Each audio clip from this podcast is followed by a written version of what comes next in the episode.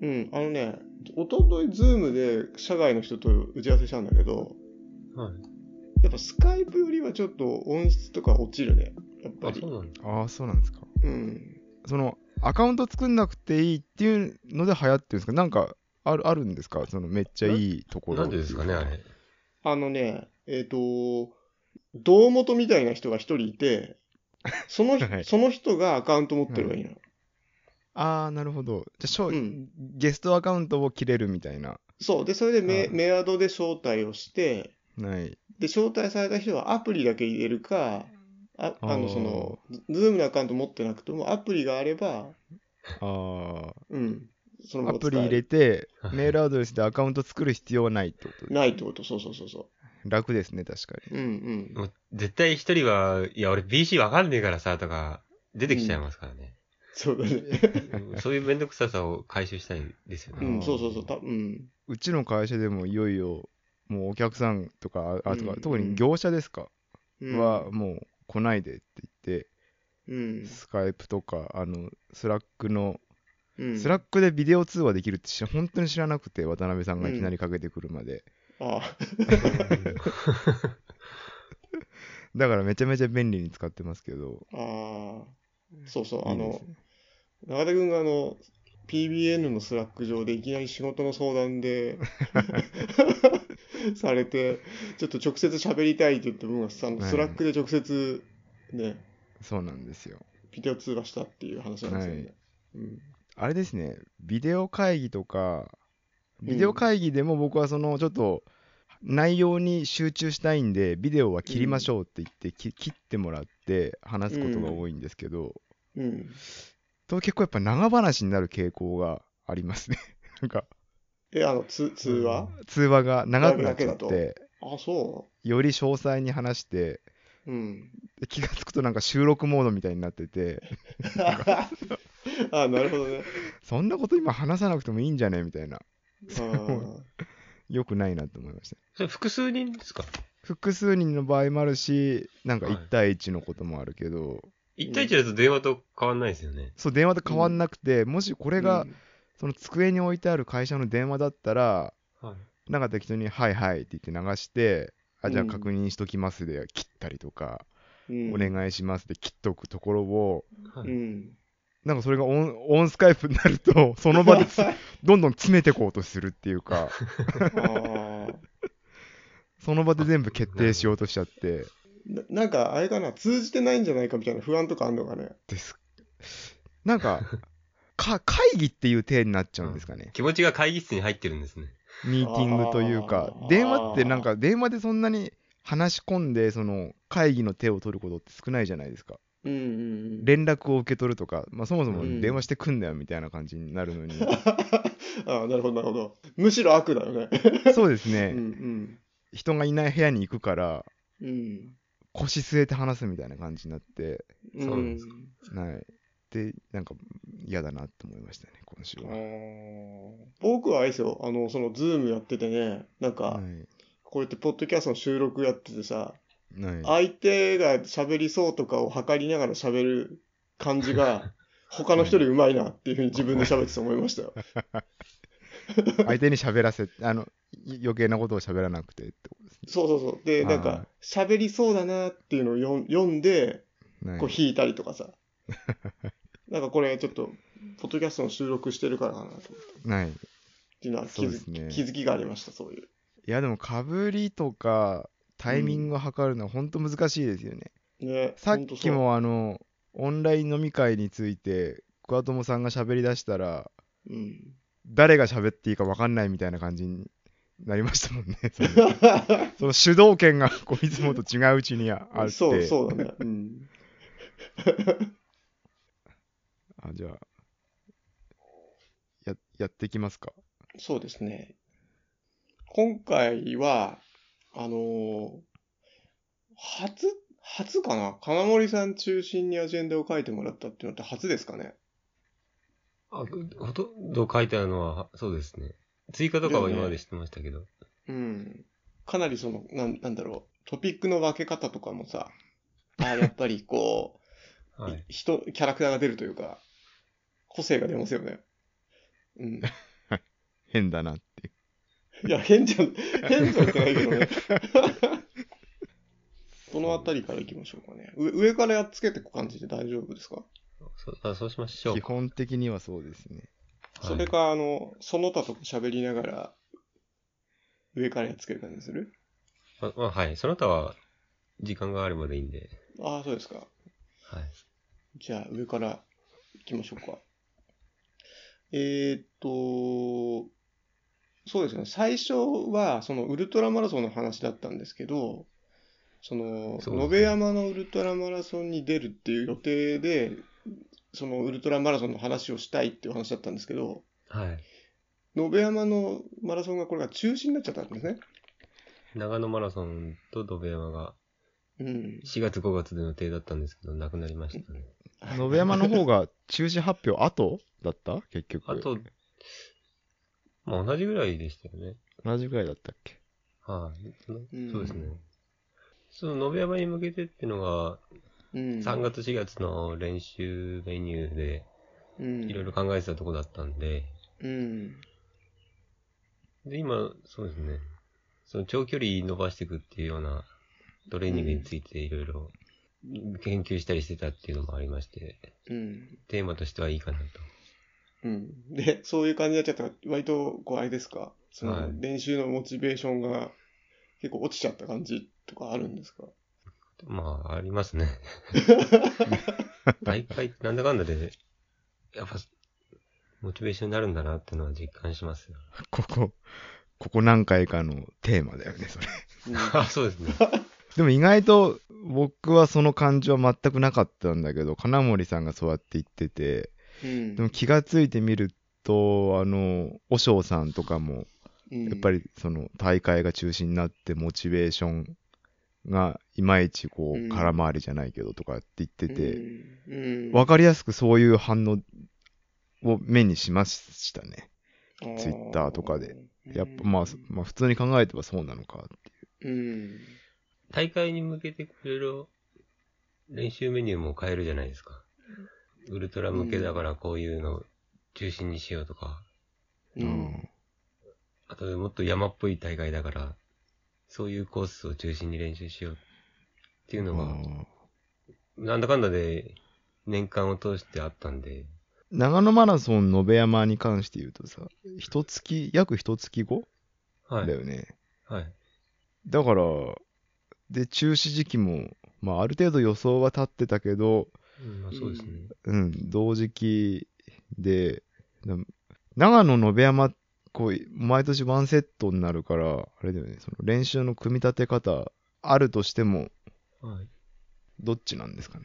結局は長野に絞って、その仕上がりの体で、野辺山走るみたいな感じになるんじゃない僕の試みとしてはもう4月は距離伸ばしていくってのやってたんで、あ、3月ですうね。ん。 3月の時点で、距離伸ばしつつ、まあそういうウルトラに対応できるような体にしていこうっていうのは、一応やってましたね。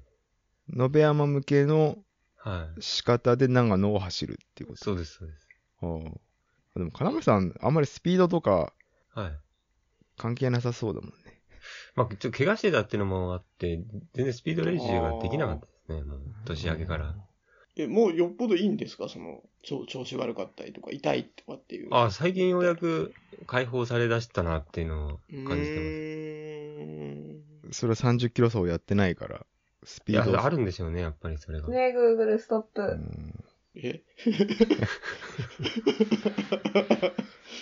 なんかあの、タイマーを消すのにね、Google って言わなくていいってこう、どっかで聞いたんですけど、そんなことないんです よね。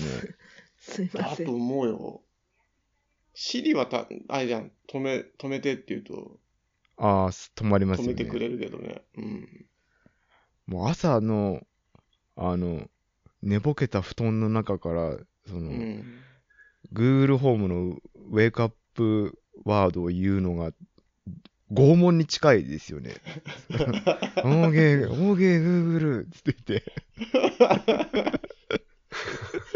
て。よっぽどボタン、反応じゃうんボタン一つで止めたいっていう。うん。あちょっとすいません、ちょっと話が。すいません。うん。片森さんは、スピード練習やっても、はい。 30キロ走をやってもはい。故障しますね。もう最近そうですね。ちょ、ちょっとこの気合の入った練習をすると、はあー毎年。い。毎年です。もう、な長野来てからですけど。え まあ3年間ですね。そっか、それ言ってるよね、長野来て。やっぱさ、うん寒さ寒さやっぱでかいんじゃないかなって。暖かくなってから最近調子いいですもん。あー。とか、だって東京の時は毎週ぐらいやってたんだよね、30キロ走。まあ、それぐらいやってましたね。そこでうん、この30キロ走をこう、あれだよね、崇拝する、うんそうですね。あれができたんでしょ、アイデンティティが。は他の練習はし なくて。い。いや、そこまでじゃないですよ。え他の練習もありますけど、軸としてあそうなは、週末の、そのロング走っていうのがのはい。ありましたね。やっぱだから寒さなのかね、その、あの、なんだっけ、はウォーミングアップ的なのが完全にできてない状態から、い。そうですうね。ん。あと、朝練ってのもやっぱ、良くないって言いますよね。寒い中での、はい。あうあ、ん寒い中はまあそうですけど、朝、やっぱり体が硬い状態というか、うんえ、そうなのはい。故障の原因になる って、陸上赤で書いてましうーん。そそれ、ある程度、その、負荷が高い動きをしたらとかじゃなくて、た。だからかなりウォーミングアップ、時間取らなきゃいけないんですよね。本当あ、本来ははうーんい。だけどやっぱ時間、省略したくて、ね朝やってる。るんで、うん。うんやっぱり走り始めはあんま時間取らないですよね。う。うんん。後で、その、リディアードのところで話すけど、やっぱそういう意味であれなんじゃないその、平日の朝はもっとペース落として、で、あはいはい。ポイントというか、ある程度ペース早いのはうん夜、夜にするとかっていう、うん予定の組み方でそういうのカバーできるんじゃないかな。うん、そうですね。夏になれば別に朝でもいいってことでしょでも夏になるとあんまり、ポイント連ってやんなくならないですかね。夜。あ、夜ですか。やっぱ時間取りやすいですね、夜。いや、夏は。やらない、やらないっていうのはさ30キロ走のことだね。あ、30キロですか。あ、え、じゃなくて、ん夏になるとあんま りややらないって今、金森さんが言ったのは、いやなんかすごいジョグばっかしてんなと思いますけど、夏は。それはマラソンがないからじゃない。あと、冬場は、時間節約のために、こう、早く走るっていう意識が強くなっちゃいますよね。え、ああ。え、 え、な、夏は時間節約しないの夏って朝はは起きるの早かったり、意外と確保できるじゃないですか。ああ、スタートが早くからできるってこと。あはあ、なるほど。あったかいから、あれだもんね、動き機敏だしね、そのい。、そう準備したりとそか。れもありますううんうん。寒いとどうしてもね、こう、動きが遅いっていうか、準備にかかる時間かかったりとか、暗いしさ。そうですね。うん。ありますね。うん。あと最近思うのは、靴底がすごい冬場硬いなってのは、あの、当たり前なんですけど、うん。それは結構あるんじゃないかなと思っていて、うん。まあ30分ぐらい走ってるとやっぱり、しっくりくるような印象があるんです。うんえ、乱臭抱いて寝たらどうですかああ、あったかいところに置いてりゃいいんですね。うんうんうんそれは賢いですね。うん。秀吉っぽい。あ。え、なんでで すかいや、あの、なんだっけ、あの、豊臣秀信吉のあの信長のさ、 はい。草履をこう、ああ、はい、懐理由。由。逸話みたいなさ、ありますね。あうあ、秀吉ランですね。秀吉なんあ、それやればよかったですね。結え構えいいかもよ、それ。汚いじゃんだって。いや、さ、袋に入れますけど。ああ。 でも靴、ホカとか、そのミッドソールが厚い靴ならさ、はいそのひ秀吉方式で柔らかくなりそうだけど、秀 吉。 あうんあの、なんだっけ、蓮とか線とかだったらさ、あ変わんなくないあ。あ、むしろそっちの方が、その、硬さを感じるなと思うんですよね。え、でもあれ柔らかくなんないでしょ、温めたって。柔らかくなるかな なりますよ、多分。なるはい。だってあれ下敷きみたいのが、下敷きみたいな素材じゃんだって。とはいえ、プラスチックみたいな。やっぱりなるんじゃないですか。えー、え、その、硬さ、その体感として、金森さんあるってことあ硬いなっていうふうに思うってそうですねこと通勤の時に感じまました。す。へえ。長野市に降りてくるぐらいで、ちょっと気が、気温が上がってくるんですよ。う2、ん二3度。だだんだん柔らかくなってきたみたいな。そうそう、それをすごい、え通勤ー中に感じて、へーわかんない。まあもう暖かくなったんで、うん。わかんないですけどね。ああ、そう。どの部分が柔らかくなるのかなアウトソールじゃないでしょ、だって。ミッドソールでしょそ。反り具合ですよね、普通に。普通の靴ソー全体ルの。だから真ん中ら辺ですよね。ちょっときく切れ目っていうか、あるじゃない、境目があるじゃないですか。真ん中。ひびが入るあたりです。はい。あ の、アシックスのターサージールとかさ、えー、アディダスのレンセンだとさ、真ん中の土踏まずの部分ってむしろ硬い素材使ってあるじゃん。あの、プラスチックみたいな、それこそ。ああ、ああ、ああ、そそのこ、うん。あれほんと土あとあれまずですね。うん。あの素材って、だって柔らかくなるかな。あれはならなそうですよね。はい、え、でもあの、裂け目が入る部分ってないですかあの、わかるわかる。あ土踏まずよりもう少し前でしょ。はいはい。うん。そあこらそこ辺で実感しましたかねあ。あ。じゃあ来年は秀吉方式で。あ、やってみましうょ。そうん。 うん僕は意味ないと思うけど、それ。一回あれだよね、それで、その、なんだろう、秀吉した時としてない時でさ、はい。なんかこう、客観的にこの硬さとか測れるといいですよね。ああ。でもそんなこと言ったら、あの、ジップロックとかに完全に入れて、はうい。んその、10秒とか、電子レンジでチンすればいいんだよ。ブーストフォーブがこう、ポンポンポンポン跳ねるんじゃないですか。えー、ほん、本当にわ、わ、わずかさ。そしたらでもほんとほかほかっていうか、ほかほかだって。ほかじゃないけど、全体的にこう柔らかい靴になるんじゃないのもしそれがいいっていうなら。それすごいね。それならまだお風呂の残り湯に入れとくとか、そっちの方がいいですね。びしょびしょになっちゃうじゃんそんな。いやいや、ジジップロックは入れます。ああ、ジップロックに入れてね。ああ、まあ、それでもあの低温調理ってこそうとだね。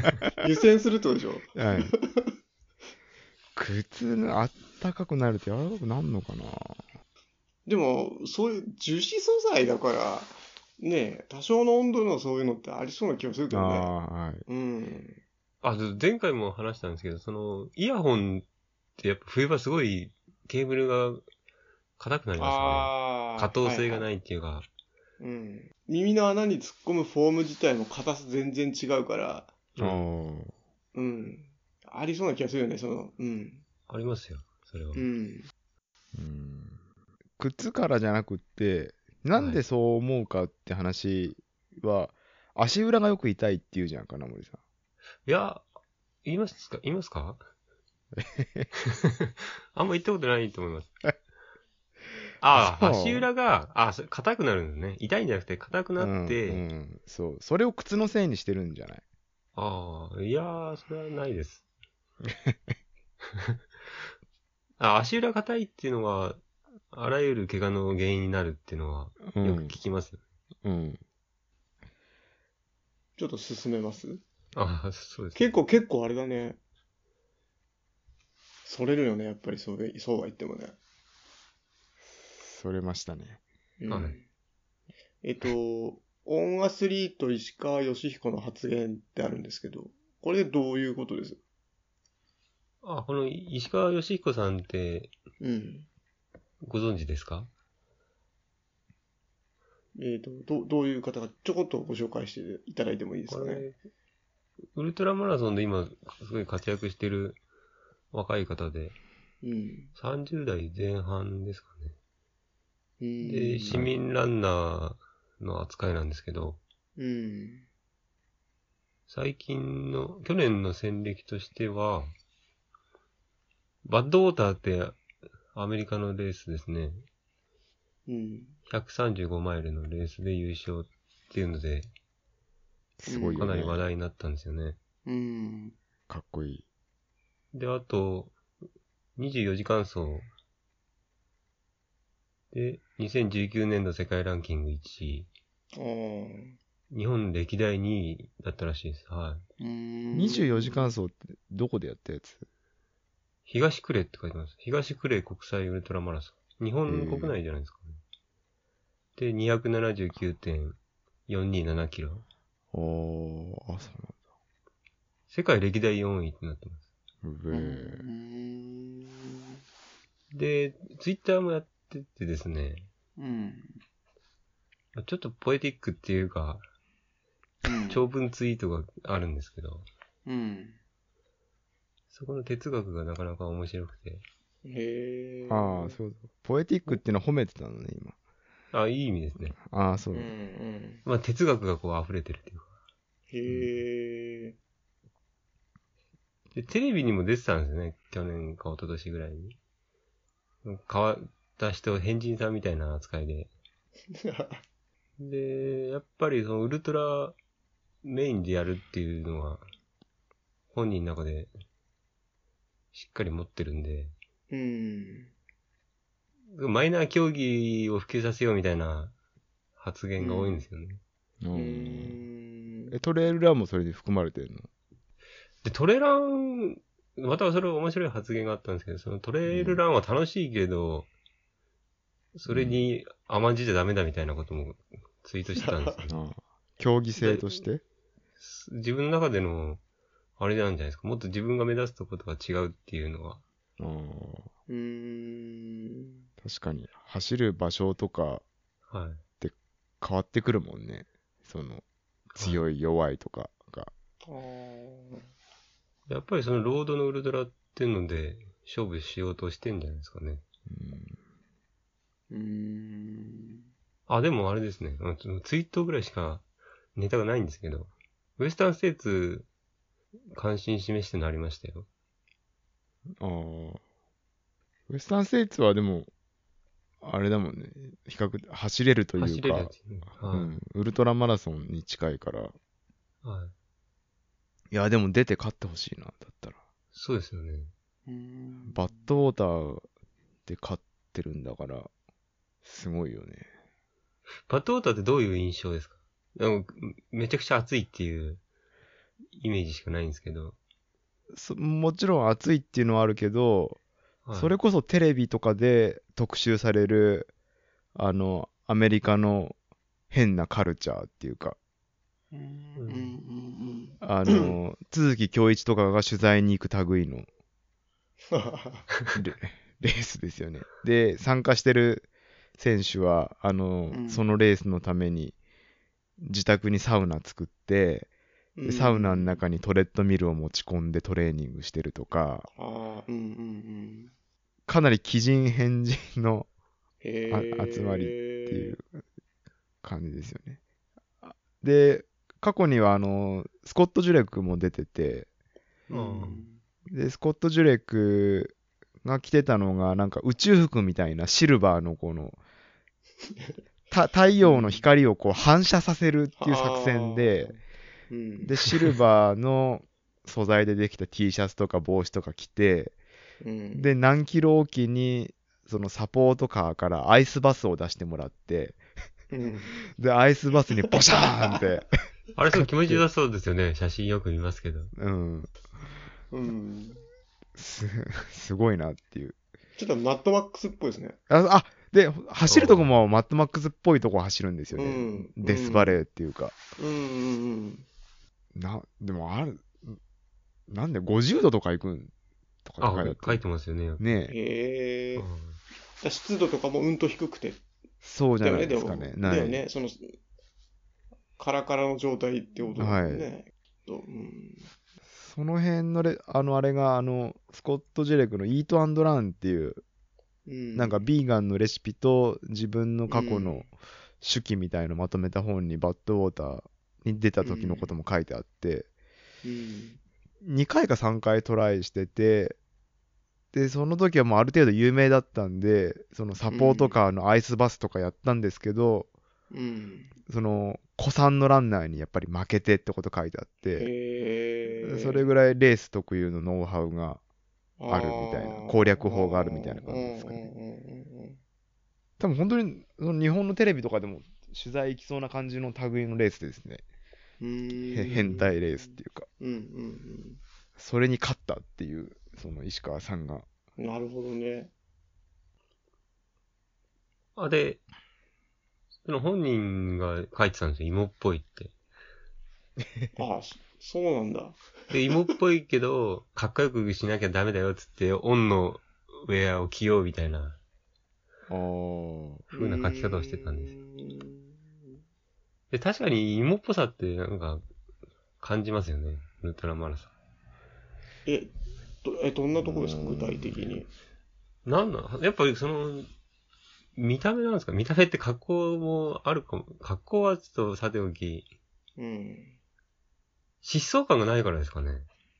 あその切ー。り取っ、場面を切り取った場合に、うん。あるかもね。トレイルランとか他のに比べると、うん。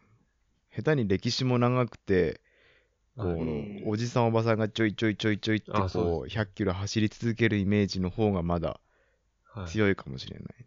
ああ。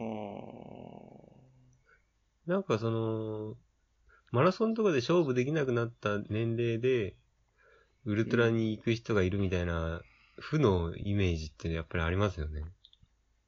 ああ。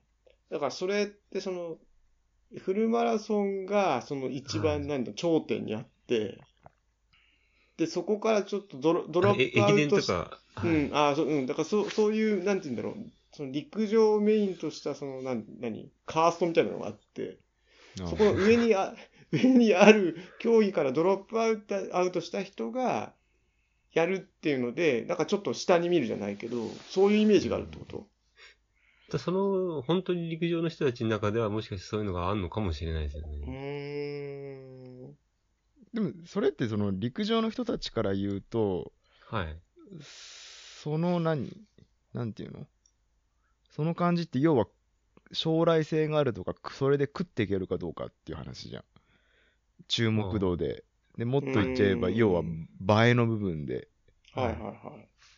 で、なんか、そういうので言うと、距離が短い箱根駅伝、あはといトレイルランとかになると、距離の長い100マイルが、ね、よく言う話だけど、なんかカーストがあ って、100マイルが頂点にあるみたいなうんうんうん。のがあるけど、ウルトラはそれにあやかれてないみたいな、その距離は長いけど、あーで、なんかそこで、まあ、一発勝てばみたいなのがあるけど、ウルトラマラソンで勝っても、みたいな。うん。あっていー。うのはそうなんだ。そうなんだ。まあ、芋っぽさにつながるところですかね。うーん。で、そこがやっぱり、この石川さん自身、納得いってないような雰囲気の発言をよくしてますよね。うーん。あそうなんだねで、マイナー競技を、はいおーして見てみてください。結構いいですよ。そうなそうなのはい。あれだね、じゃあ、小ノーツに、こう、印象的なやつとか、貼っといていただけると、うん。嬉しいな。ちょっと、見てみたいです。だからやっぱりその競技の側面からしても、サポートが少ないとかなっちゃいますよね。そのおうーん。マイナー競技っていう扱いなんで。で、そこをいかにかっこよく見せなきゃいけないんだっていうのを、よく語ってます。うんでも、なんか、その、な何でしたっけ、さっきおっしゃってた、バッドウォーターだっけ、はいと。かの、その、ま、ね、マッドマックス感ある感じとかだったら、なんかね、スポンサーついて、もう少しカルチャー感出たりとか、それこそそのレッドブルがついたりとかさ、あーうんだからそういうことしてもおかしくないそなさそうな感じはするんですけどね、そういう感じだと。 うんウルトラマラソンってきついんですよね。うんうん。ずっとロードマラソンで、うんあ、の僕も初めてウルウルトラマラソン出るまで知らなかったんですけど、うん、基本的には止まらないんですよね。うん、うん、うん。、で、トレイルランだとエイドで、こう、止まったりとか、うん、補給して休んだりとかうんうんうんするんですけど、ウルトラマラソンは、今はどうかわかんないですけど、基本的にはフフルマラソンの長い版なのうんで、うんあの、ウォーターエイドステーションも5キロ置きとかにあって、うん。うん基本的には走り続けるんですよね。で、給水も止まらないで、まあ、レベルにはよるんですけど、うん。ずっと走り続けるっていう。で、制限時間とか関門とかもまあ、進み続けながらゴールするっていう体の制限時間とか関門が設定されてるので、うん。楽しみとしても、やっぱり、なんていうんですかね、その、トレイルランみたいな感じとは違いますし、うん。ロー基本的にはロードなんで、うん。足の裏も痛くなってきたりとか、うん。う。うんん国道を走ったりとか、あうんの、車横走る。うん。うん。だから、かなりきつさがあるんじゃないですかね。ああ。で、コース設定も、そっから林道入って山入るってなるとトレイルランみたいになっちゃいますけど、うん。その、競技としてフルマラソンの延長ってことになると、ロードで100キロ取らなきゃいけないんで、うん。どうしても車道を設定したりとかうん。っていう風になるんで、む難しいんですよね。その、なんていううんですか、ん。エンターテインメント性を持たせにくいっていうか、うん。なんで今年、延山出ようと思ったんですか僕はまだ出たことなかったっていうのがあったんで、お思ってたのはあるんですけど、多分トレーニングとしてはトレイルランとか100マイル、ウルトラマラソンでいいんじゃないかなと思ってて、そのうん50キロ走とか。結構、 えシンプルでした。 シンプルな理由でしたね。逆にしその渋さというか芋っぽい感じがはい。うん。いいかなと思ってトレイルランの用意されたこのお楽しみ感はもういいよね出た、出た、出た。そういううん押し規制はちょっともういいんですよおしきせ感じるんです かトレイルランはい。感じる感じるでしょは走る以外の要素っていう面ですかそうそうそうですそうですああフェスフェス感はい。もう批判的なんでそこはあねなるほど。それ一貫しておっしゃってますよね。ずっとそれは。そうですね うん。えっ、と、トピックとして次挙げていただいてるのが、この自粛ムード下でのランニングって話で。これ語ることどうでしょう自宅トレーニングとか、なんかありますかねえ金森さんどうなの僕はできてないんで、逆に聞きたかったんです。つっても、トレーニングとかしないしって言いそうですね。これ、そうそう、なんか自宅トレーニングっていうけど、どはっい。からがその自宅トレーニングなのかなっていう。外でうん出ないってことですよね。まあ当たり前ですけど。お家で例えば何、何お家で例えば何か、在宅で何かやったりってこと結構それで盛り上げようとしてる動きありますよね。だって外走れんじゃん長野だから、いや、僕らはそうかもしれないですけど。いうんはいや、いつかまた、そうなってくるかもしれないじゃないですか。うんだってき、あーあれを、昨日長野市出たんだよ。出ちゃいましたあねの二人ああ、見ましたね。あ、は話してなかったですか、まだ。い。あ、その話最初のしてなかった方んに出てたかなと思ったんですけだ。だからちょっと、気を使わなきゃ、多少はね、なんのど。かもしそうれなですいけど。ね。うん。えじゃあ通勤ランできなくなっちゃうかもしれない。あ、でもジョギングはいいって言ってんですよね。うん。とだ都から内そのにおいても。うん。だから、こう、対策をして、やる分にはいいいいんでしょ。だからああーと、その、ソーシャルディスタンシングで。はい。ない、ね。だから走ること自体はない。問題じゃないけど、なんかでも、あれですね。山に行くのを控えてるっていう動きがありますよね。だからトレイルランに行けないみたいな発言を見るんですけど。そこまでの移動についてってことじゃないの多分その公共交通機関が使え、使えないっていうあーそういか、うことか。そういうことか。使えないことないんでしょうけど、うん。山行く格好で乗るのが気が引けるんですかね。まあ、不要不急のっていう言われてる状況下で、うはん。電車に乗って山に行くっていうことなんと理解してたけど、もし都内に住んでて車持ってて、うん。家から車に乗って山行くことを、はい。ね、そういう、なんとか警察に言われたら、まあ、ああ。ブロブロックしする、もう議論する必要もないと思うけど、うん。ですよね。うん。山で密になってなんかやってればまたそれは、そ、そ、そそれは問題かもしれないですけど。うんは。いやばい。やばい、密に行ってんだ。 なんかこっちだともう、なんか感覚的にその、ねえ、市街地走んじゃなくて山行った方がいいみたいな雰囲気になってて、じ個人的にはね。ああんあ、結構行ってますね。ストラバ見てると。うん、楽し、楽しいですよね。 楽しいですよねっていうのはだけど。なんか人会うようになりましたよ、逆に。前より。あ、いるんですか。うん。へえ。あの、おじさんハイカーとかは、おじさんおばさんのハイカーの人はいるけど、うん。なんはか、割と茶臼山そんな走ってる人いなかったんだけど、この前トレあのトレランしてる人いたし、ああ。うん、あんまし見なかったんだけど。まあ季節的なものもあるかもしれないですけど。ああ、そっかそっか、そういうことかはね。いいい時期になってきたんで。うん。寒い時から行ってた行ってたから。うん。うんあ、で、自宅トレーニングで、あの、立ちころとか中田さんないんですかああ。僕、まあ、その立ちころは会社でやってるので、会社トレーニングなんじゃん。会社トレーニングです。僕はあの、うんえー、と会社のシャワールームというか筋トレルシャワー完備の筋トレルームとあと自分の机から徒歩徒歩5秒ぐらいのところに更衣室が人目隠れた位置にあってそこでそのトイレ立つたんびに更衣室行って立ちころ10回ぐらいやってるんでたたなんか、 その、その施設のさ、充実感だけ聞くと、なんかもう、社長みたいな、なんか、エグゼクティブみたいな、なんかね。 ただその更衣室の うん。が、その、なんていうんですかね、その、た、建屋の隅っていうか端っこにあって、ゴミ箱が置いてある位置の、うん。その横になってるんですよ。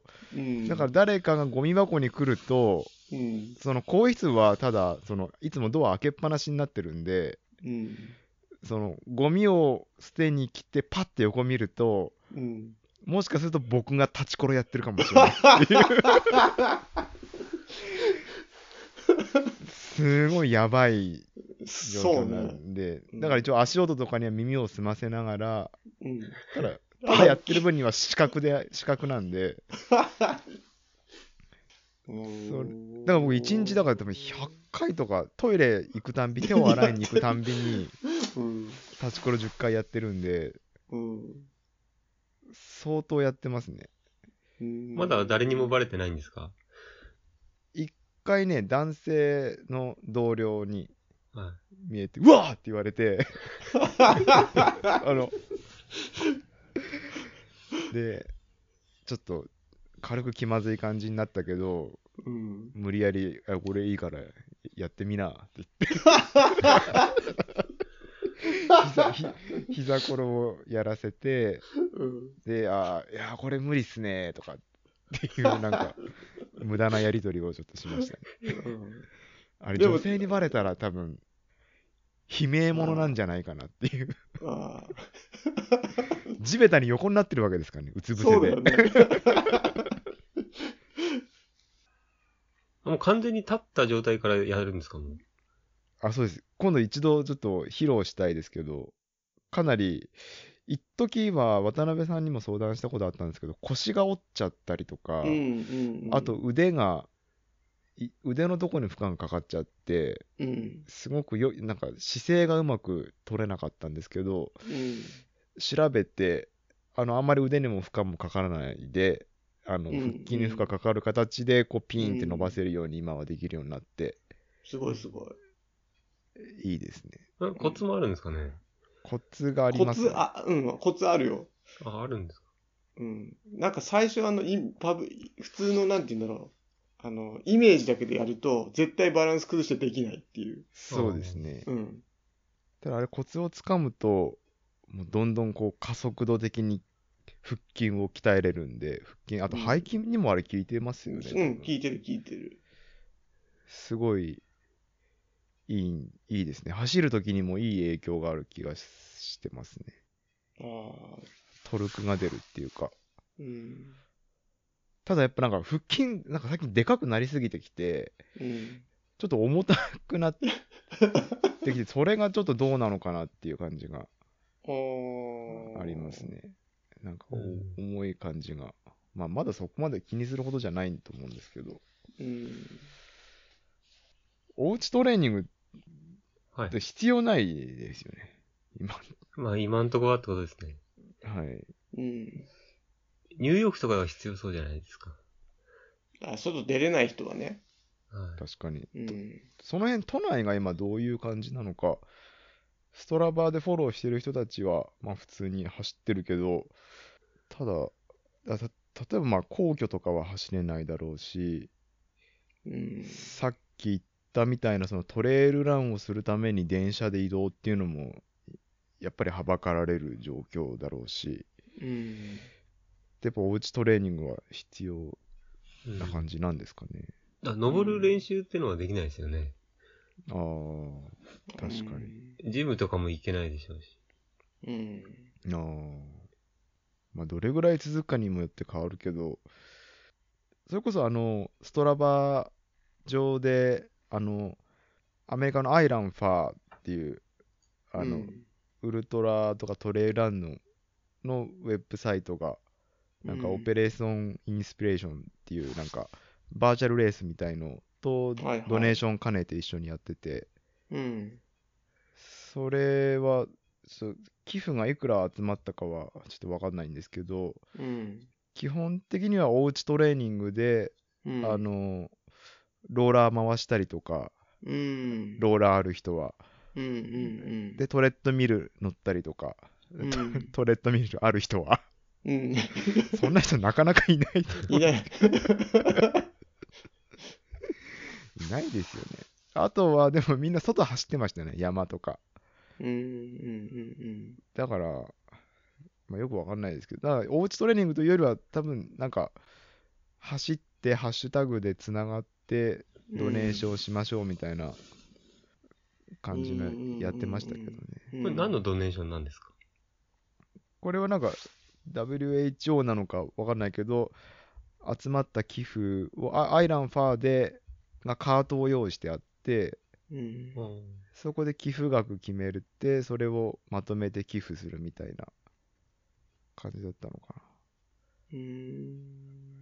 僕も寄付、なんかステッカーもらえるって回だったんで、はい寄付だけしましたけど、うん。結構やってる人はな、あの、インスタストーリーとか、YouTube とかに、ななんか、こう、山とか、あとベランダでローラー回したりとかして、うん。すごくこう、ポジティブメッセージを言ってるんですよね。で、ああ。なん、か、オペレーションインスピレーションとかって言ってるんですけうんど、うんうん。これはできねえだろうと思 って、やって、やってほしいですけ どね。絶対無理ですね。うーん。でもやっぱ、なんかそれで世界中の人が日本からも何人か実際にそのハッシュタグでトレーニングストラバに上げてる人も僕のストラバでフォローしてる人でもいたりとかうんうんうんうん。しましたけど、まああススポンサーも入ってんだね。そうですねなんかいうん。でそのまとめみたいのが2つぐらい今上がっててうん。でそれはなんかそのハッシュタグで上がった動画をこうちょこっと編集したやつなんですけど、うん。まあ、それはちょっとよ良かったですね自分にはできないですけどうそのん。メッセージとあと走ってるところでああ。みたいな。だからまうんあ、海外は大変ですもんね、確かに。そうだね、状況がね。ない。それあれですかあの、ハッピーって曲あったじゃないですか。ハッピあ、あーあの、ファーレルのやつうんそんな感じの映像ですかーあ、もうちょっとね、はい。こう、響く感じかな。あ、そう ですか。うそこの、そこの差ですか。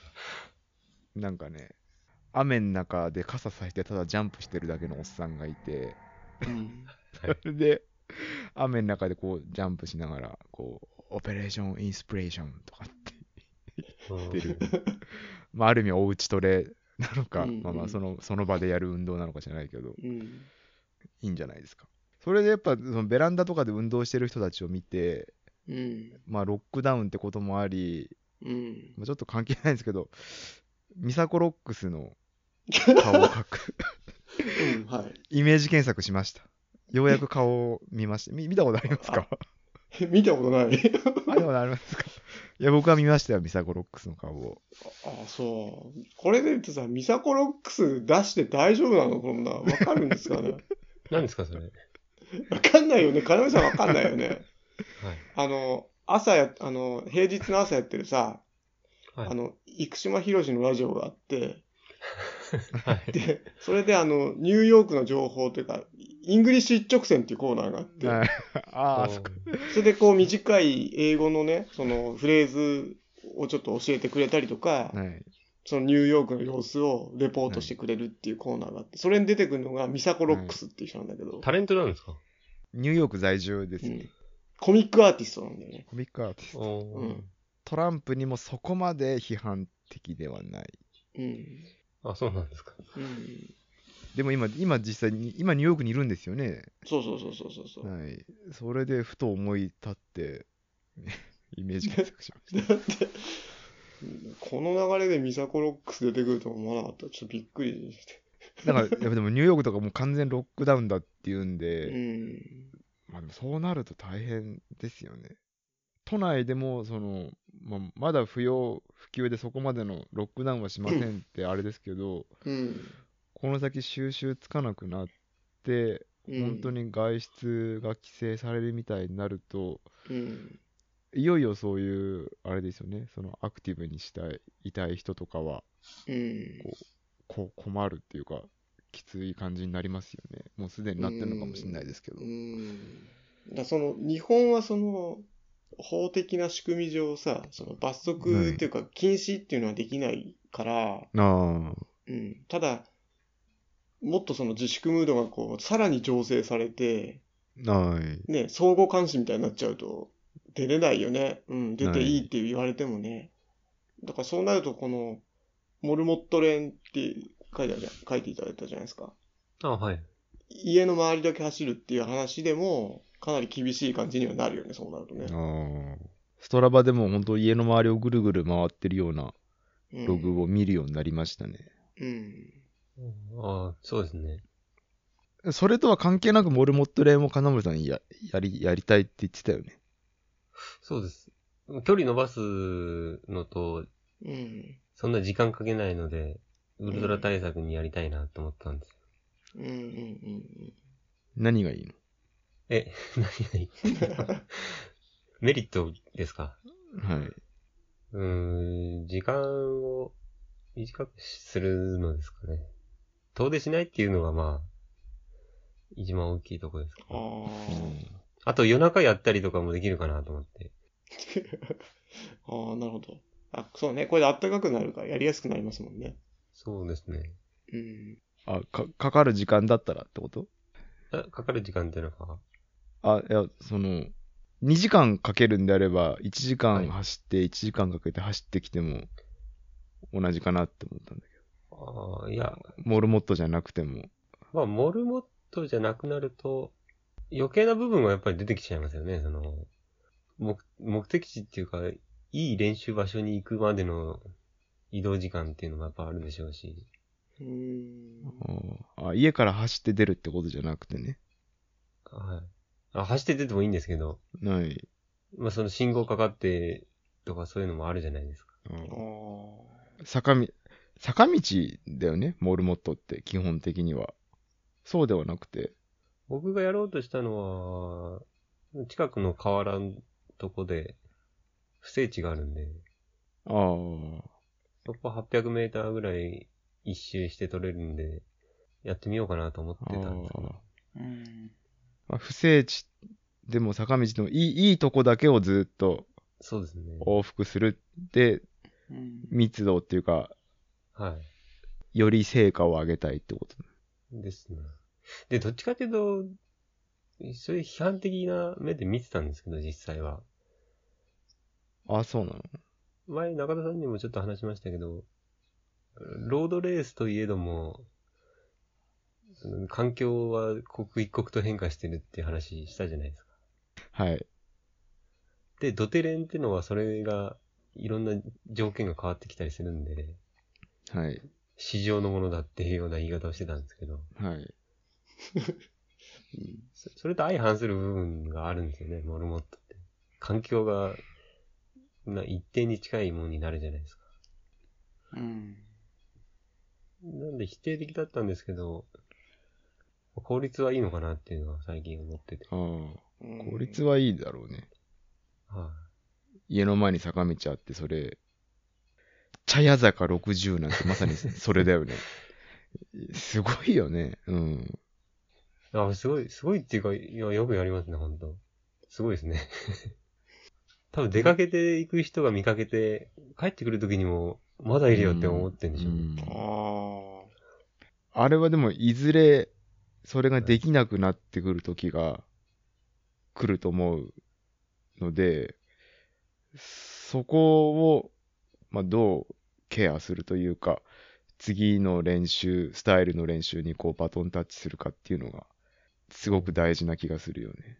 あの、やっぱりモチベーション溢れてて、やっぱり乗ってて、いけるって時、だから、もうああいう愚直練がね、もうできるけど、やっぱり永遠には続かないと思うので、あーそういう意味でレースのモチベーションって重要ですよね。ああ、そう、ああ、そうだね。レースがあるからできるっていうのもやっぱあある。うんー。なるほどね。うん。で、これすらでき、しちゃダメってなっちゃうのはすごい、悲惨な世の中ですよね。うんまあ、おすすめは腹筋ローラーですかね。あ、やってみます。はい。縄跳びってどうなんですかね。あ、急に来ましたね。会社で、はい。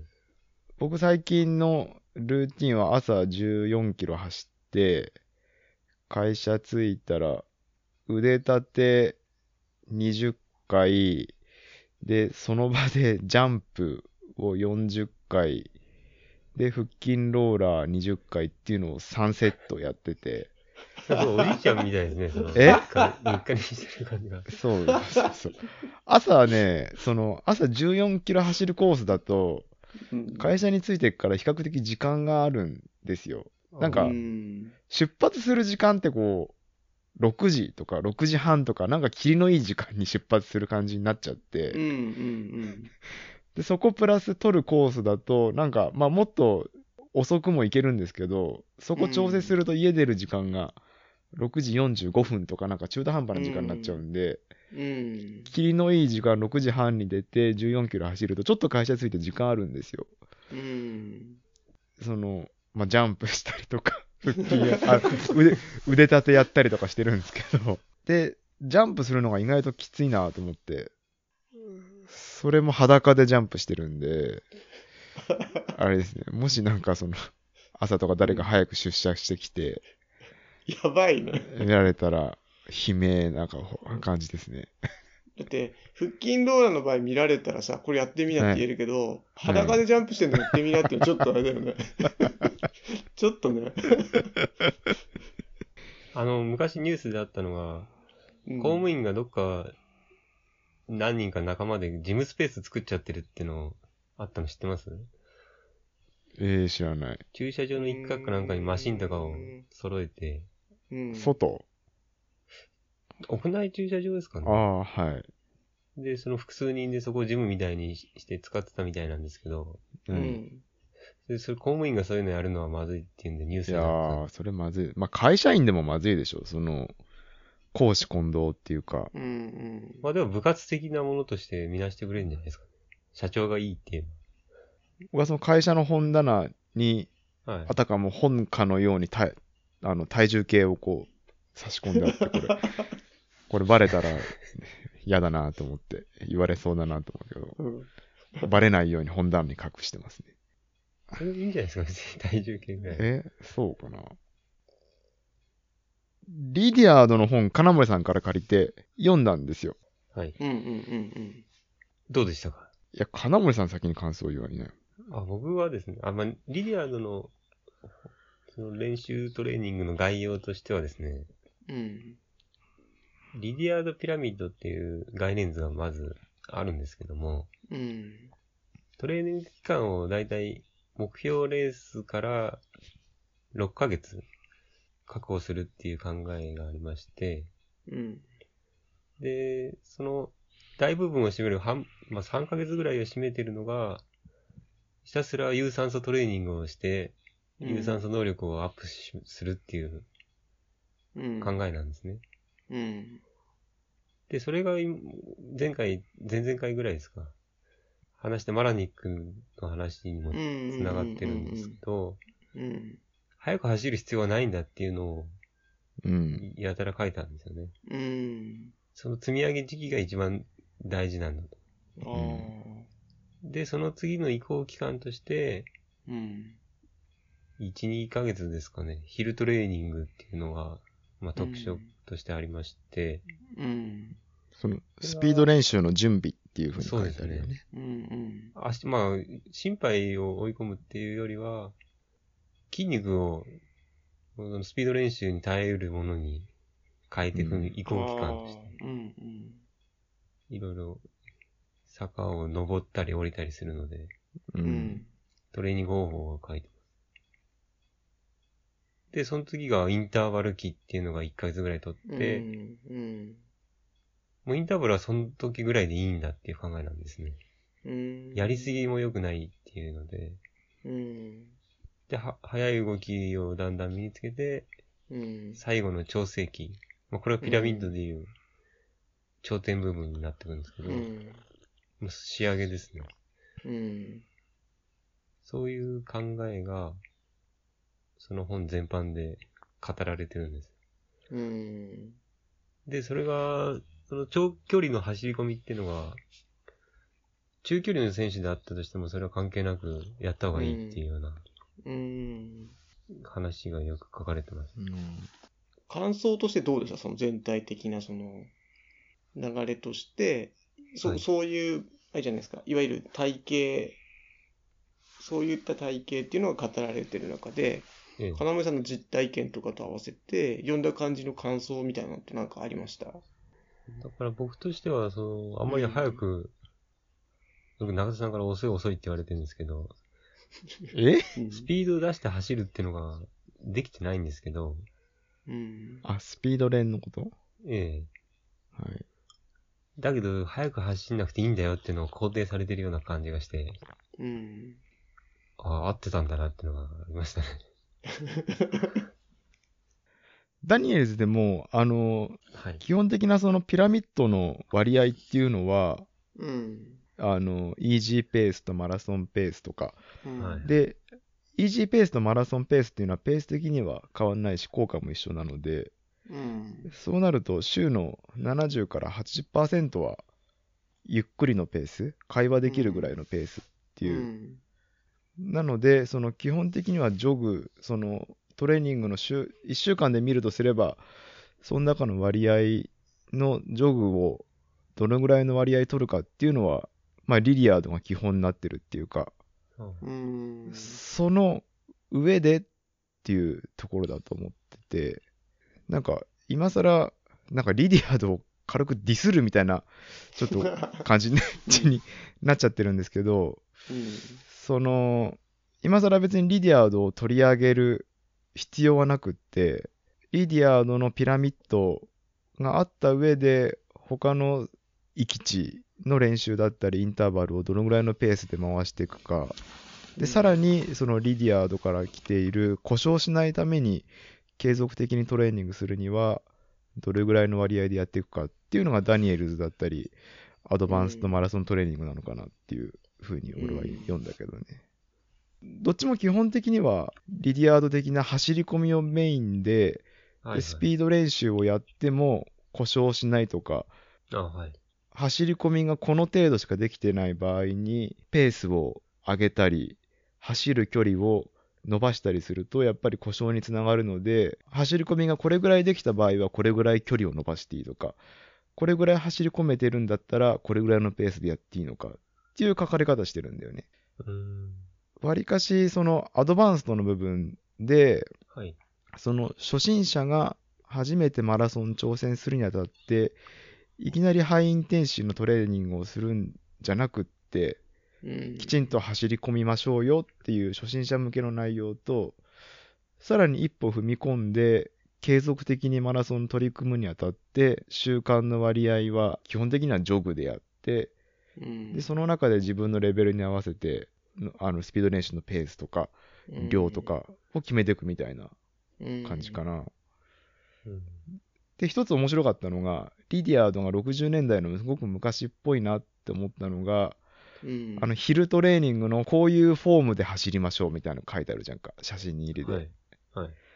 で、それが結構そのポーズのメソッドっていろいろあって、渡辺さんが前おっしゃってたの、なんて言いましたっけポーズメソッドでしたっけ何でしたっうけ、んポーズメソッド。ポーズメソッドとか、いやっぱりそういう走り方の、この、なんて言うんですかね、体の動かし方をこう、なんとかして言葉で説明しようとしたうん、メソッドっていくつあるじゃないですか、たくさ。うんんうんいかにこう、どう伝えるかうんうん。っていううのが難しくて、うんこういう言い回しをすれば体の動かし方をこうイメージできるんじゃないかっていうのの試行錯誤が、そのうん60年代、70年代からこういろんな何々メソッドっていうやり方でされてきてるんですけど、ん、あの、アドバンスのマラソントレーニングと、あの、ダニエルズのランニングフォーミュラですか、はい。うんには、どっちともそのフォームについては基本的にほぼ書かれてないんですよね。うーん。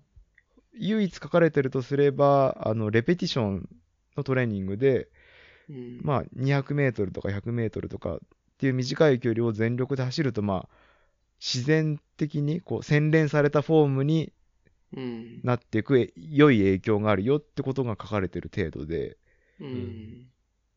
ていう感じですかね。あれでもト、トレーニングに効果的なフォームっていう意味ですよね。リアードの本で示してるのは。こういう走り方をしなさい。辛そう、やってみようかなと思ったけど、うん。うん。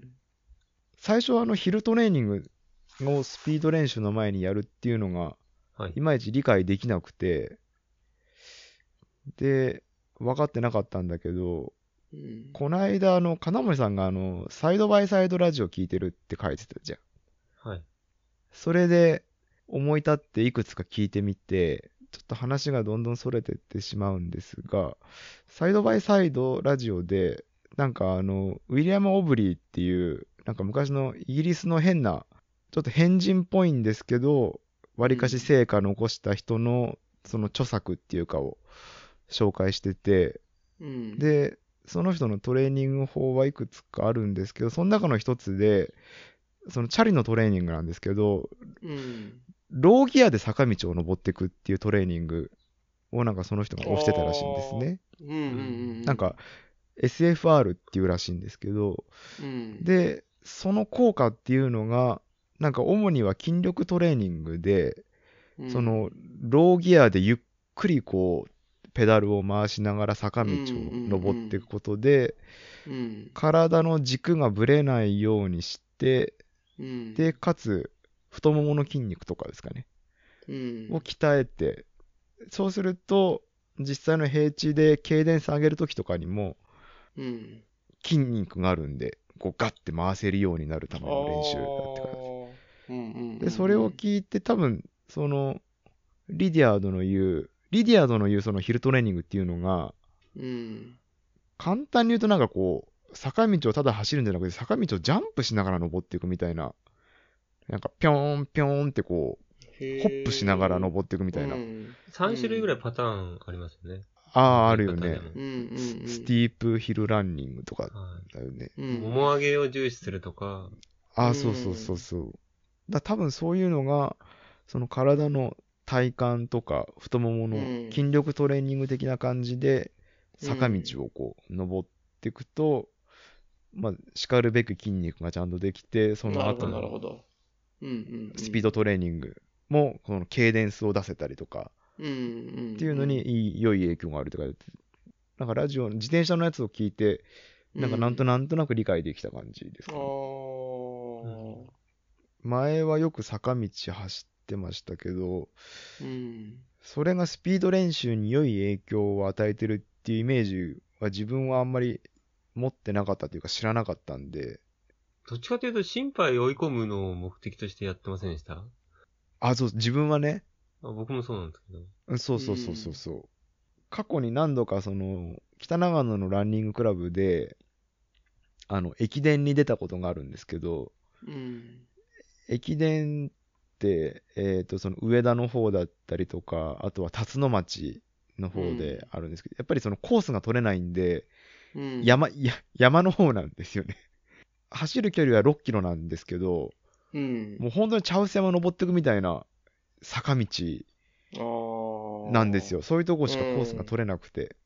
で、距離が6キロしかないんで、うん。もう全全速力で突っ込むんですけ ど、うんうん。そうなってくるとやっぱりその、坂、上り坂になると、ケーデンスが全く上がんないんですよねうん。うんうんもう止まってるんじゃないかって、歩くんじゃないかっていうぐら いのきつさになっちゃって、うん。うん。だから、坂道でかつ軽電ス出すっていうのはやっぱりそのスピードがないと、うんまあ、回せないんだなっていうのをす ごく感じて、ましたね。。で、なんか、リディアードの本は、その、心拍じゃなくて、心肺じゃなくて、その、足の筋肉を鍛えるみたいな感じで、うん。ヒルトレーニングみたいですけどね。 800メーターの坂道を4回やるとか、そんな感じですよね。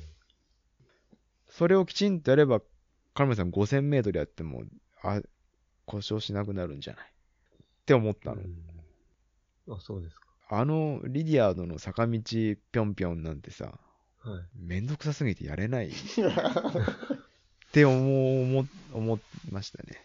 うん。でも時間にして1時間ちょっととかなんか書いてませんでしたドリルでしょ、あれ、要は。ドリル嫌いですね、本当に。嫌でしょう。面白くないじゃん、そんなの。それこそでも自宅トレーニングとかって、あドリル的な意味合いですよね。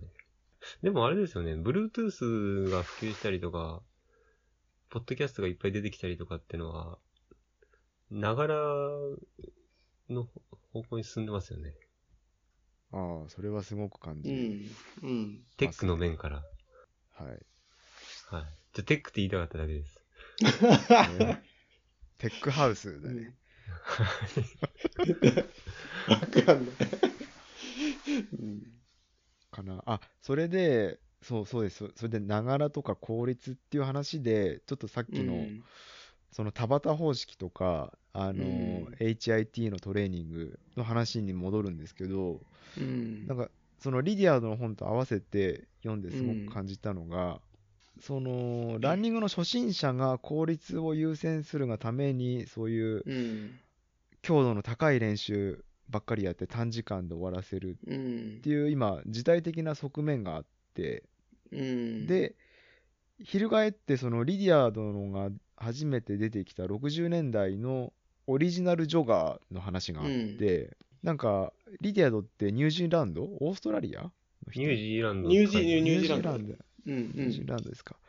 で、なんかニュージーランドの、あのーライオンズクラブかなんかに呼ばれて、基本的なジョグとか、基礎の走り込みを重視して、オリンピックとかで成果を出しているコーチがいるってことで、うん、うんそ、の、ライオンズクラブの集まりに呼ばれたらしいんですよね。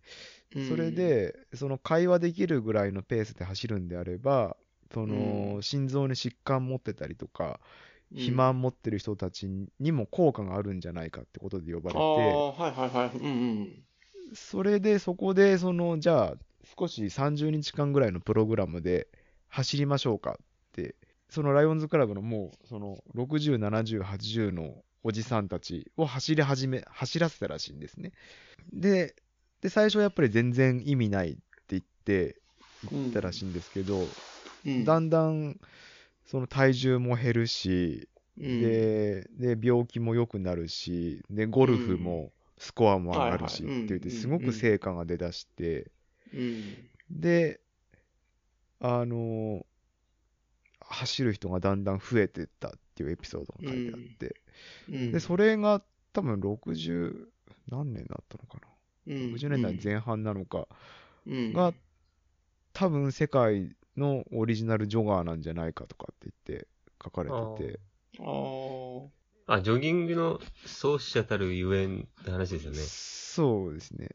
で、そこになんか出張かなんかで来てたあのナイキのビル・バウマンがうんニュージーランド来てて、そこでリディアードに出会って、そのジョギングとか走り込みっていうのをアメリカに持って帰ったみたいなことが書いてありましあそうなのなんかさ、うんた。はい。そのジョージ・シーハンの話も出たでしょその前に。ああ、はいはい。で年代的にかぶってたりとかしてさあーだからそれも60年代の話なんだよねそれあで。ー。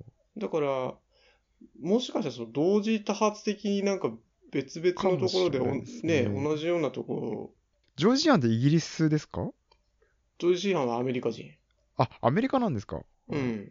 で、なんだっけ、そのボストンマラソンとかも、もともとはその心臓病の患者のリハビリああ。で、はい、そので出た人がいたりとかあーっていう話とかもなんか書いてあってさ、ないじゃあな時代の流れ的にそういうのながのかねあ。ったんですかね。その、うんもともとが競技から発生したうん。ゆっくり走るっていう取り組みが、階級的には上の方から徐々にこうんう、裾野に降りてったみたいな。ちょうど60年代ぐらいだとさ、はい。その時代的にもその、ね、たあの第二次世界大戦終わってベトナム戦争とかさない。それでベトナム戦争から帰ってきた人がいたりとかさああ。こう社会的にはちょっと混乱してる時期でさない。なんか禅とかもだからそれこそあのビートニックとか、ああ。ね、ヒッピーの直前ぐらいじゃないない。だからそうするとこうなんて言うんだろうは走って体動かしてその瞑想するみたいなさない。なんかそういうのともちょっと関係があったりするのかなって時代的にもね。あー。っそていううのはでちすょっとね思ったり、うん、したんだけどね。多分それまではそのうん街をジョギングする人がいなかったっていう時代にそうそうそう走そうり始めるってことは多分それ自体もカウンターっていうかうん、反あ抗そうだねのアクシそういうことあるかョンもでしすれないもんね。うん。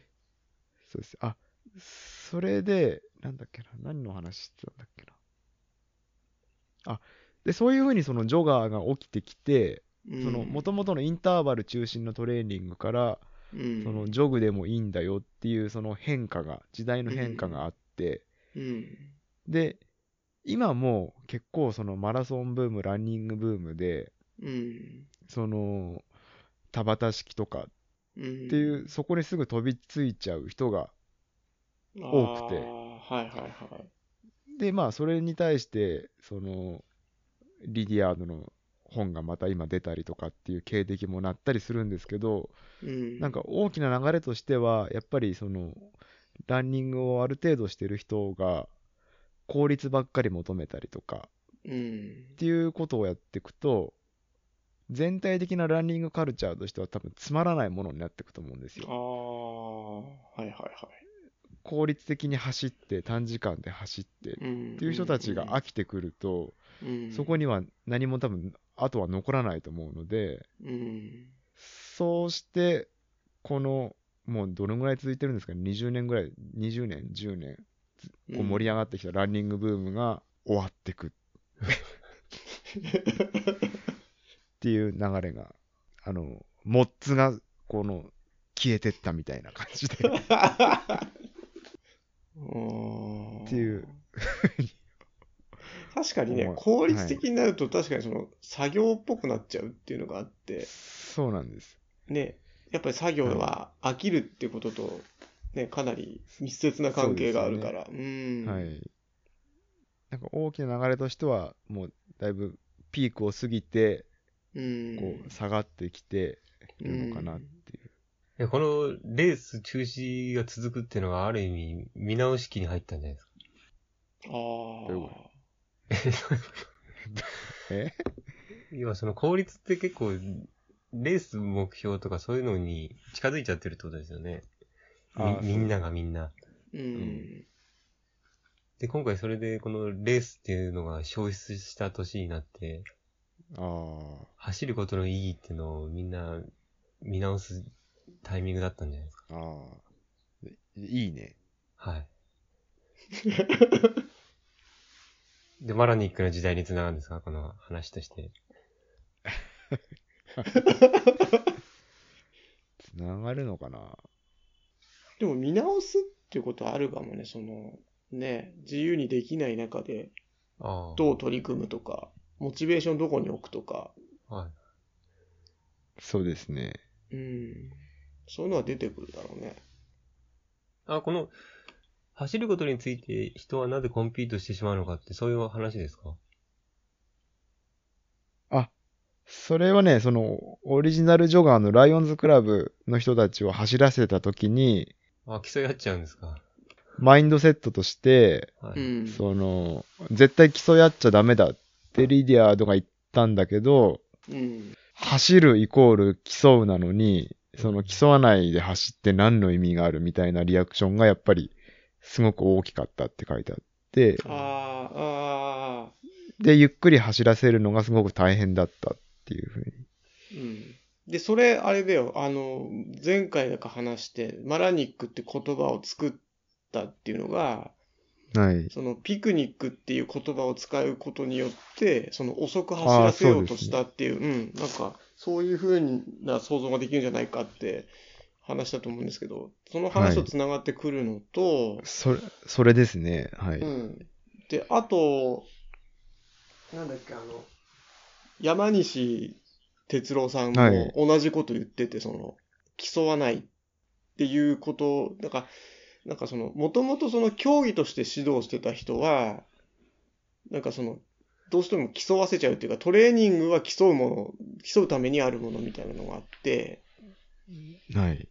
で、その山西哲夫さんが、その、指導する時も、なんか、指導するのが、その、競技させ、えっと、じなななんだ、教える側も、その、難しかったみたいな話をしてて、その、ああ。うん。どうしてもその競わせようとするトレーニングしかし教えたことなかったから、はい。なんかそういうのが難しかったみたいな話がしてて。あとは、その本能、本能的なとこですよね。僕も朝、中学生を抜かすと、中学生俺の後ろから走って抜かし返すことよくあるんですよ、ああ、ありますね、でそういうのなは、んね。か、プーマの靴履いて、なんかうん学生カバンに肩掛けカバンを、カバン2つも背負った学生服の中学生が、うん。俺が抜かしていくと、抜き返すんです。あとは、太ったおばさんとかでもが、うん自分と向かっては歩いてきてうん。るんですよ。僕が追い抜かしたわけでもないんですけど、うん。走ってる僕の姿を見て、うん。なんか小走りしだすんですよね。 で結構それ、そういう現象がうん何度もあるんで、意識的に見てるんですけど、うん。そういう人多いですね。うなんかうーん人のはし走ってる姿自体に、なんかこう、せかすというか、ああ。なんか、あれ、あれじゃない、その生物としての歴史の中でさ、はい走るっていうのはやっぱ逃げるみたいなのにつながってさあ、ーなんとなくこう不安っていうか、自分もそうしないとね、はいなんか落ち着かないみたいな感情を呼び起こすのかもしれないよね。うん。 あれですよね。マラソンの沿道で走って追いかける 人ですよね。そそれ あの人たちはテレビに映りたいんじゃないのそうですテレビに映りたいんですよ、あれは。ああ、じゃあ違いました。え、でも、通勤ラッシュでないそういうの、金森さん。機会。 気にしたことないそんなに、ないですけどね。ないっていうのはまあ、環境的にない。でも、昔、チャリ通してた時は、毎回ぬ抜いてくるオタクいましたね。オタクっぽい人。あうんーあー、でもそれも同じだよね。うんはい自分もいますよ、あの、チャリ通して て。あの、めっちゃ、めっちゃ速いおじさんとかいて、ああーのバトルしないですか バトルになったりとかありますよ。まあ、バトルになれば、おもそれはそれで楽しいんですけどね。うん。そうそうそう。何なんですかね、コン、コン、コンピートしちコゃう。ンピー。ト っては。ななんなんあでしょう、ね。工業ランドがすごいそういうのありますよ。え工業ランああ、いや、すごあそあうだね、なそんれ。うん。ド。はい。かなりそれが強いです。ええそれを、金森さんも負けじと抜き返すわけ。まあ人によりますね。抜けそうだったらそうしますし。あーまあみんなこう何周走ってるとか条件全然違うけども、うー。うん目の前にいるとやっぱそう抜きたくなっちゃう。抜きたくなるってことでしょ。あうん。ーコロナウイルス的には前に立った方がサバイブでき あ、そういうこと後ろに流れてくからね。ですよね。じゃあやっぱ抜かした方がいいっていうこの話になるよね。自然原理的な感じになってくるんですかね。うん。悲しいな。す ごい。前走らなければいけないっていう。そう、そうだよね。だから生抜きかして残っりたたいなら。うん、抜かしてった人が、もし感染者だったら、はい。その、ね、空気を浴びることになるから、ですよね抜かさなきゃいけないみたいになるってことでしょ横を走るか前を走らなければってことだよね。死ぬってことです死よぬって。 あと、その研究しておかなきゃいけない話とかありますかせんべい。これは、これはもういつかで いい。いつか話せればいいぐらいでいい。うん。せんべい結構ずっと前から言ってるもんね。え、このせんべいの衛生面については、やっぱコロナ文脈でこれも話せるんじゃないのあ、そう、そうですね。その文脈ですけど。い。どういうことですかその衛生面っていうのは。いや、個包装の方が売れないからいいってだけの話です。あー、なるほど。で僕個とし包て装はなそんかの売れないの売れないっていうのは、あいやいやいやいや、僕の好みとして、割れ線とかの方が結構量食うんでいいんですけど、うん。個包装じゃないと手つけるじゃないですか。うん。わかりますうん。でい、うん。ゴミも、ゴミも出るし、 あ、で、あとプラゴミっていうのはあれなんですよね。うん。最近のトレンドとして、あの、セイタっていうか入ってんじゃないですか、よく。ああ、ありますね。はい。うんあれ排除してっていうのが大手がやり始めてますね。エコパッケージっつっあーまあれ見栄えだけだもんね、だって。うん。て。そう、まあ、並べやすいっていうのもあるんでしょうけど、売る側の問題ですよね。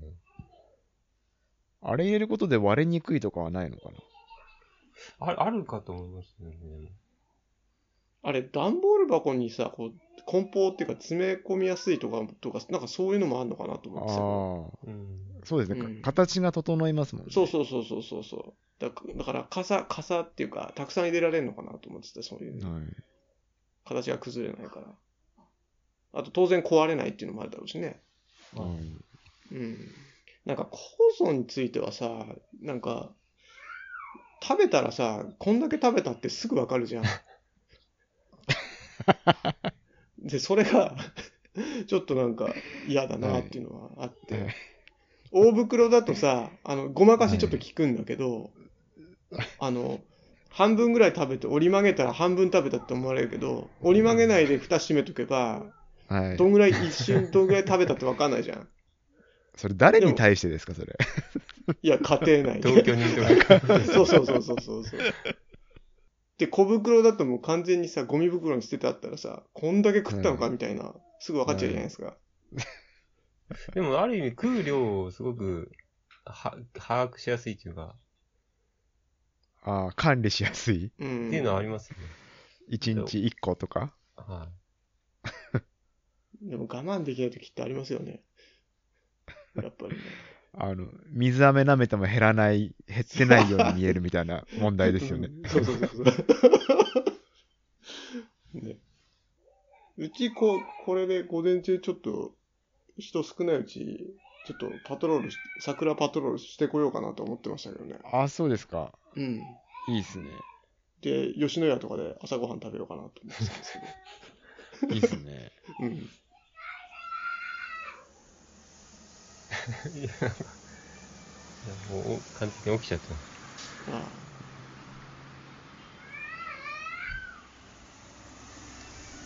あパパって言ってんじゃないこれ。いや、なんか、テレビ見て、わかんないですけ ど。わかんないですけど。いや、はい。はい。そんな、そんな感じですかね。はい。ありがとうございました。ありがとうございました。お疲れ様でした。お